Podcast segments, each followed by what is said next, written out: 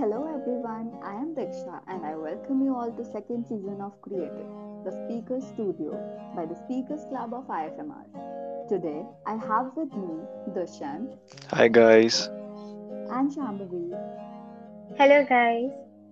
And we are here to discuss how social media has impacted our face-to-face communication. Well, Diksha, I believe in the narrative that it has strongly changed our lives but for better or worse is something to debate on. Yes, because when I think of the time I spend on social media, be it for fun or for meetings, it has drastically increased my screen time.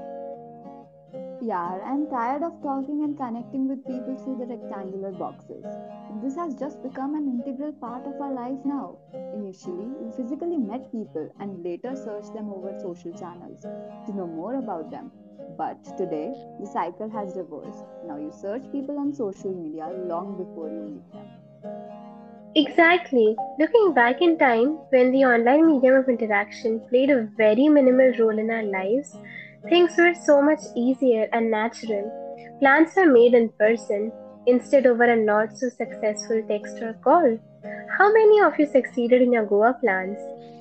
As a matter of fact, I did. I envy you for that. I know, right? But don't you think it has come out as a blessing? The times in which we live today are complicated. And looking back at 2020, honestly, which I don't want to, the online interaction is what saved us all. Otherwise, can you imagine what our life would have looked like caged around a few brick walls? I think I can agree with you that those were the difficult times, but this should really not continue forever, as our best friend would be our laptop and we'll end up having a relationship with our phone. Like, do you guys realize that you can really work from home for an entire year or even complete your degree without actually meeting anyone? Does that really sound normal to you? I personally feel that you connect better with people when you meet them in person. That is a completely different vibe that one responds to, which literally changes from online to offline. I know it is hard to measure a bond on the aspects of online or offline, but I think if you are able to give conversations the required amount of time, then I guess it sets off the negatives of the distances.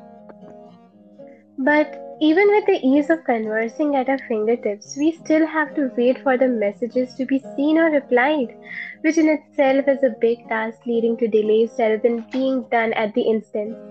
For the introverts, this is a nightmare, and believe me, because I am one of those people. Collab for a group, asking a doubt, initiating conversations. Feels like you're asking your crush out on a date. Yeah, it's that heavy for me.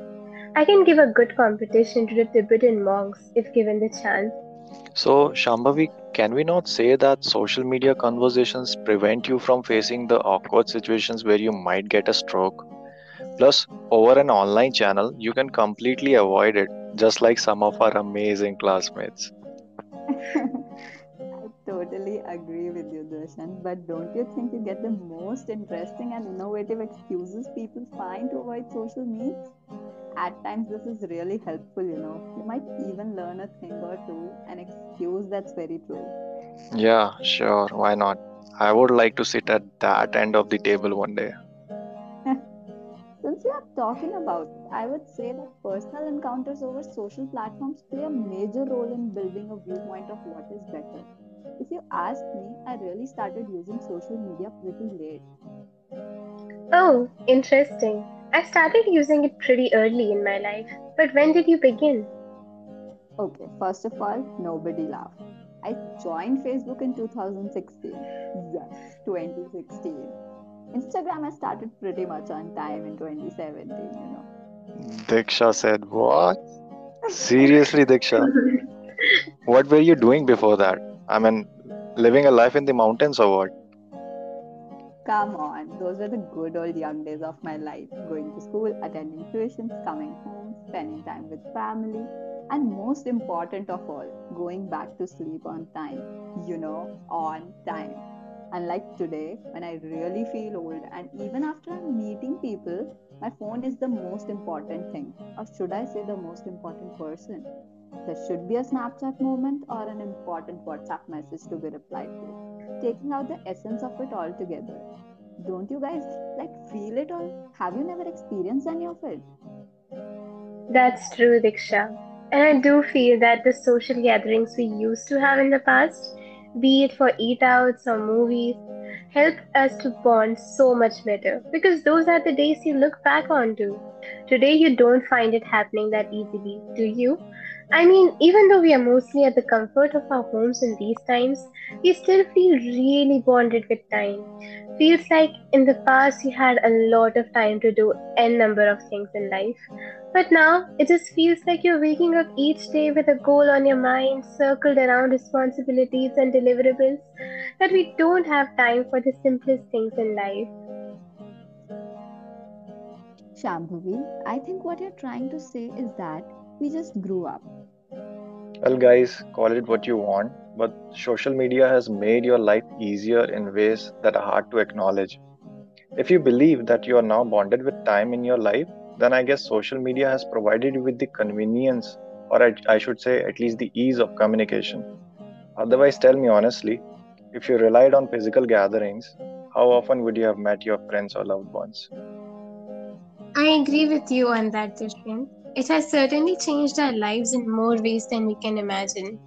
Though we still long for physical interaction beyond the virtual cubicles, it is undeniable that it has simplified a lot of our daily tasks, and it is simply Im- impossible to escape the need of online networking and connections.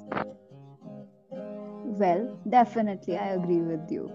Social media may never be able to replace face to face conversation in its truest sense, but it has grown into an inevitable part of our days, something we cannot really run away from.